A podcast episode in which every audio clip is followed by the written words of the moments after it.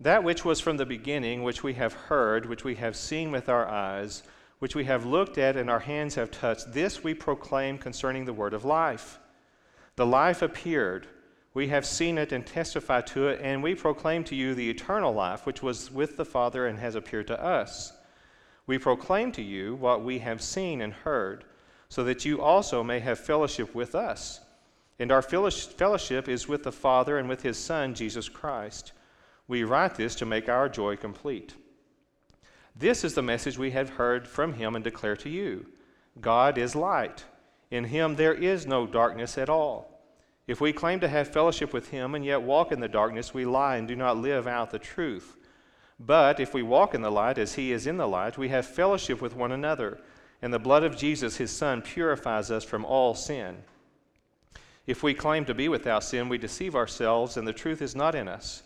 If we confess our sins, he is faithful and just and will forgive us our sins and purify us from all unrighteousness. If we claim we have not sinned, we make him out to be a liar, and his word is not in us. Brothers and sisters, this is the word of God for the people of God. Thanks be to God. So, historically speaking, the confiteor is the public or the corporate act of confessing our sins as a faith community. And so, in the Methodist tradition, most of us are familiar with the following words Merciful God, we confess that we have not loved you with our whole heart. We have failed to be an obedient church. We have not done your will. We have broken your law. We have rebelled against your love. We have not loved our neighbors. And we have not heard the cry of the needy. Forgive us, we pray. Free us for joyful obedience through Jesus Christ our Lord.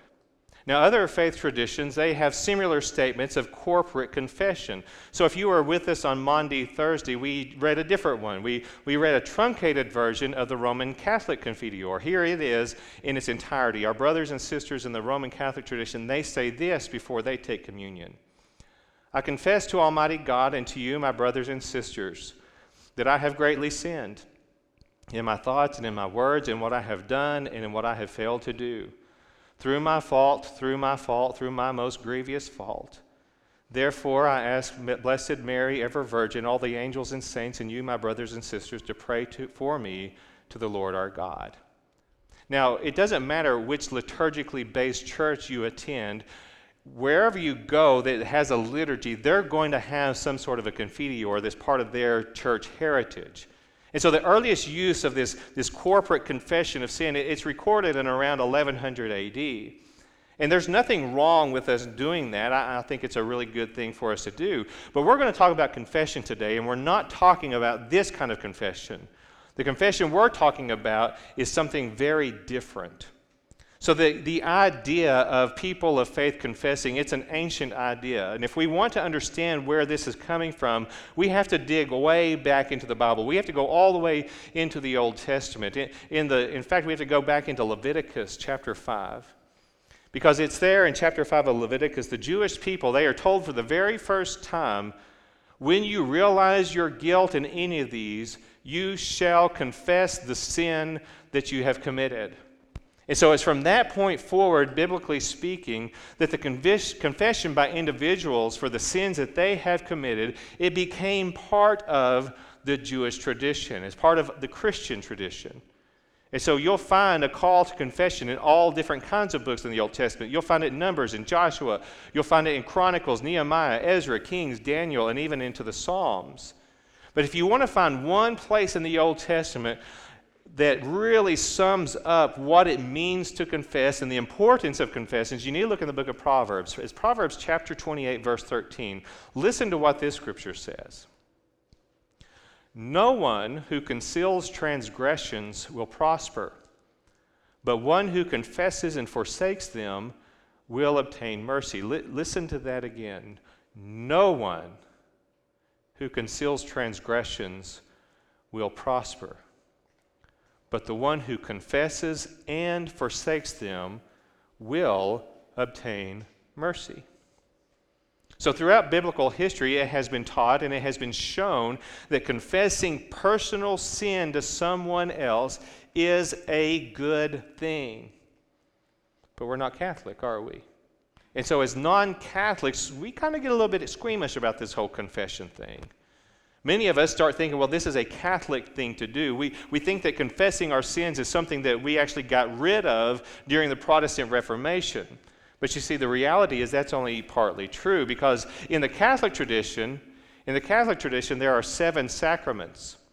And one of those sacraments is confession, or more specifically, the sacrament of reconciliation. And so, if you know church history, if you know the Protestant Reformation, you know that the Protestant reformers, they went through and they began to do things differently. And so, they dropped it down from seven sacraments to only two. We still retain holy baptism and holy communion. And there's a good reason they did all of that, but we're not going to get into all the history right now. But what we might not understand is that, that just because we removed these other five things from the list of sacraments, it doesn't mean that we should think any less of them or that we shouldn't do them anymore. Because you see, the thing is, marriage is also considered a sacrament in the Catholic Church. And the last time I checked, Protestants still do get married, don't we? Oftentimes by a pastor in a church, and we call that holy matrimony. So, for whatever reason, historically speaking, confession, it, it just kind of fell by the wayside. And it probably actually has a lot more to do with the fact that we don't want to do that than the fact that we think that it's Catholic in nature. But you see, distancing ourselves from the practice of confession, it has done the church a great deal of harm. In fact, it has been so detrimental that there are churches all over the place that are suffering from sin filled sickness. In a lot of ways, we, we treat sin like I did a thorn that I had one time. You see, whenever I was a teenage boy, my dad, he did a, he did a deer lease down around Marfa. We went down deer hunting. Now, I've never been much of a hunter. I don't mind people hunting. I just don't really enjoy doing it all that much. But I do enjoy going on the trip. I enjoy going out and hiking around and looking at the landscape, learning about other places. And so on this one particular trip, I went and I hiked all over this deer lease. And, and of course, if you've ever been in that part of the country, you know that everything down there has thorns, claws, or sharp teeth, right? And so by the time I got home, I had scratches and scrapes, I had abrasions all over the place from my time hiking around. So we've been home a couple of weeks, and, and I noticed that, that one of the sores on the front of my leg, on the shin, it, it just wasn't getting any better. Mm, teenage boys, they're really not very smart, and so I did what they normally do. I didn't tell my parents about it. I tried to treat it all on my own. I put some topical medicine on it, thinking I could uh, heal it up. I kept it clean, just thinking it's going to get better. All these other sores on my body, they did get better, but that one didn't heal. And, and so one night I woke up and, and, there was a pain. It was a throbbing pain in my leg. And so I got up and I hobbled into the restroom and I was looking at it, trying to figure out what was going on. And that's when I realized that sore was getting really bad. And so I did what normal teenage boys do in those situations I got out my pocket knife and I started digging around in that thing. And after I dug around for a second, I realized what was wrong there was something in my leg. There was something stuck in there. I was finally able to get a hold of it, and, and I began to pull. And when I did, there was a thorn that's about an inch long stuck in there. And after I pulled it out, all the pus and all the junk that forms around that, it began to pour out of that sore. But you see, it was only after I pulled the thorn out that my leg began to heal up. So here's the thing that sin. That's what sin does in our spiritual life. And so it's through the act of confession that we are removing the thorn. As you see, so many churches, they don't practice intentional confession. And so all of these thorns that sin has, has a hold of us, they're embedded inside of us. And as a result, all of these thorns remain inside the body of Jesus, who is the Christ, us. And so Bonhoeffer, he, he says that what has happened is we now have formed pious fellowships. Our churches are a pious fellowship. He says the pious fellowship, it permits no one to be a sinner. And so everyone must now conceal his or her sin from not only himself, but also from everyone else, from the rest of the fellowship. He says we dare not be sinners. And so many Christians are unthinkably horrified when a real sinner is suddenly discovered among the righteous. And so we remain alone with our sin, living in lies and hypocrisy. He says the fact is that we are sinners. So, as people of faith, we're going to have to come to terms with this reality. There is no pretending that we're okay. There, there's no acting as though our lives are perfect or that we never succumb to those temptations or, or that while we might make mistakes sometimes, that we really don't ever do anything all that bad. And you see, First John, he adamantly agrees and he even insists that for our own spiritual good, we must be honest with ourselves. This is the message we have heard from him and proclaimed to you. God is light, and in him there is no darkness at all. If we say that we have fellowship with him while we are walking in darkness, we lie and do not do what is true. But if we walk in the light as he himself is in the light, we have fellowship with one another, and the blood of Jesus, his son, cleanses us from all sin. So if you read through Scripture, you find out that, that light is a symbol of God, don't you? And so, this light of God, the light from God, it, does a couple of things. First, it reveals the holiness of God. God's flawless perfection is, is on full display for everyone to see because of the light. There, there's no shame in God, there's, there's nothing to hide away in God, there's no reason for darkness to exist in God.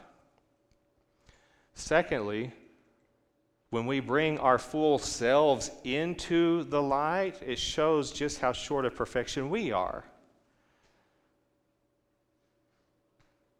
It shows us where we fall short. It, it shows us how much we need to grow. And the light, it, it invites us to walk this journey with God. But you see, there's a problem, church. The problem is shame. Just like shame, it, it drove Adam and Eve into the shadows in the Garden of Eden. Shame is what drives us too. It, it drives us into the shadows of life. We don't want God to see our shame. But see, we don't understand. We forget that, that God sees in the shadows, He already knows. And He loves us anyway, church. And so the one we hurt by not coming into the light, it, it's ourself. We don't allow ourselves to, to have complete fellowship with God or with other people of faith because we are refusing to allow God's light to shine on everything that we are. And that's where confession comes in. If we confess our sins, he who is faithful and just will forgive us our sins and cleanse us from all unrighteousness. And if we say that we have not sinned, we make him a liar, and his word is not in us. Essentially, confessing is choosing to step into the light. Or, as Bonhoeffer says, confession is discipleship. And so it's through this act of confessing that, that the shame that you and I feel it, is stripped away of all of its power. And so, in confessing the, the thorn of sin, it, it's removed and, and, the pus begins to drain, and the wound, the wound can finally begin to heal up, even though it could be a slow process. And when it's over with, there might be a scar left behind, but it's no longer in danger to us, and it's no longer hurting. Now, there's some things we need to understand about confession. First thing is we need to know is that any believer, any believer is able to hear a confession. It, it, doesn't have to be me. In fact, it's actually better if I'm not the only one hearing confessions. Because you see, the strength of the community, it depends on us living our life together, including this life of confession. Secondly, there's no reason, absolutely no reason at all, that the entire church has to hear our confession. The, the person who hears our confession, they hear it on behalf of everyone else in the church. And so all of us have been given authority. We've been granted the authority. And we know what authority is, don't we? Authority in the church means you have a servant's heart, that you come in to people with humility, with compassion, with mercy. All of us have been given the authority to absolve the sins of someone else. Third, confession can only be done in this trusting relationship. If someone trusts you enough to confess all the ickiness of life, then that is a sacred trust. And it's a trust that should never, ever be broken. And so if you agree to hear a confession, you're agreeing to, to bear someone else's burden. Paul talks about that in Galatians chapter 6. Now, the thing is, confession, it's not fodder for gossip. We're not going there to figure out who we're going to gossip about. Instead, confession, it really is a holy moment. In fact, I think you probably ought to take your shoes off at that time. It's a time of weeping, and it's a time of humility. It's a time of forgiveness. Fourth, personal confession. It's not the time or the place for that general confession we talked about earlier. We're going to keep doing our general confession at church, to the Confiteor. In other words, we're going to say, We have not loved our neighbors, or we haven't heard the cry of the needy. But in a personal confession, we have to concretely say exactly what we have done. You don't have to give a lot of details about it, but you have to name the sin. And naming the sin is the only way you can bring it into the light. Fifth, confession, it, it's not law. And so we need to offer it as a divine, an offer of divine help for the sinner.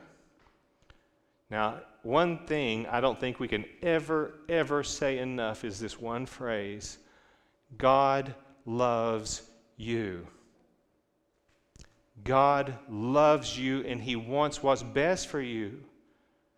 And he knows that, that holding on to the darkness of sin, it's not good for any of us. It's not good for our physical health. It's not good for our emotional health. It's not good for our mental health. It's not good for our spiritual health. And God also knows that it's not good for our job performances or our relationships we have with our spouse or, or children and grandchildren or brothers or sisters. He also knows it's not good in how we view ourselves. Confession is the most liberating way that we can finally bring our sins into the light so that we can begin to heal up. We can heal up from the devastating power of sin in our life. And so, as we finish out this series, I, am calling all of us here at Aldersgate, I'm calling us to, to be encouraged to go out and find someone that you can confess your personal sins to. If you're a male, I encourage you to find a male. If you're a female, find a female. Pray about it and seek it out. Find out from other people who know you who are some options for you. Who is it who's out there that can, can listen to your confessions? Now here's a word to the wise. Do not use your spouse or your children. It will not end well. I promise you, okay? Don't do that. Now, here's something I need us to consider just for a moment. If you're sitting here at this point in this message, you're thinking, this is really a hard thing to do, Pastor. I agree with you, it is. But if you think it's hard for you, if you think this is hard for you, just consider for a minute how hard it is for your pastor. As the spiritual leader of a congregation, of a, of a flock of people, your pastor is held to a higher standard. And there's a lot of people in this world who they're going to be quick to point out all of his flaws, and they're just looking and they're searching, trying to find out what sins he's committing. Now, I know your pastor really well. I've known him my entire life. And you can rest assured, church, your pastor is a sinner. And for a long time, shame, it, it kept him from, from finding the someone to confess to. Your pastor, he, he was afraid to bring his sin out into the light. But see, it's not true anymore.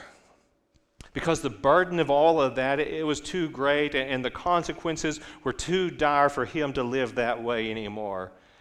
And so every month, Every single month, he confesses his sins to a brother in Christ. And month after month, the darkness is overcome by the light of Jesus. And month after month, the wounds of sin's thorn, it continues to heal. And month after month, that shame, the shame is melting away. It's because of confession that I know I'm in a better place to lead this congregation of people, to lead God's people at Aldersgate. Now, there's something else that Bonhoeffer says in Life Together. He says that the confession it serves the Christian community, especially as a preparation for the common reception of Holy Communion. Reconciled in their hearts with God and brothers and sisters, the congregation receives the gift of the body and the blood of Jesus Christ. And receiving that, it receives forgiveness, new life, and salvation. So here's the paradox our life together, it, it's not destroyed through our confessing of our sins. Instead, our life together in this faith community, it is actually strengthened in our confession. The love of God, it, it flows among us, and, and the forgiveness of Christ, it upholds us. And the mercy of Jesus, it, it enfolds all of us because we choose to live a life together in confession and communion. In the name of the Father, and the Son, and the Holy Spirit, may the peace and grace of Jesus be with you. Amen. So, this morning, as you take communion, I want you to reflect. I want you to reflect back upon who it is that you can invite into your life to be someone you confess to. Who is it in your life that you have a, a deep relationship with, that you have a trust with, that you can go to and, and confess concrete sin?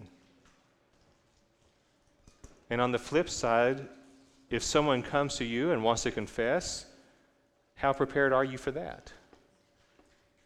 Ask God to be with you and to, to prepare you for those things because it's not an easy task and yet it's so, so important. Allow God to strengthen you through the sacrament of Holy Communion to do the thing that He's called all of us into. So, Father God, in the name of Jesus, who is the Christ, I pray that you make this bread your body and make this wine your blood. It may each and every one of us be drawn closer to you through the body and allow the righteousness of Christ to flow over us as we confess our sins one to another. Amen.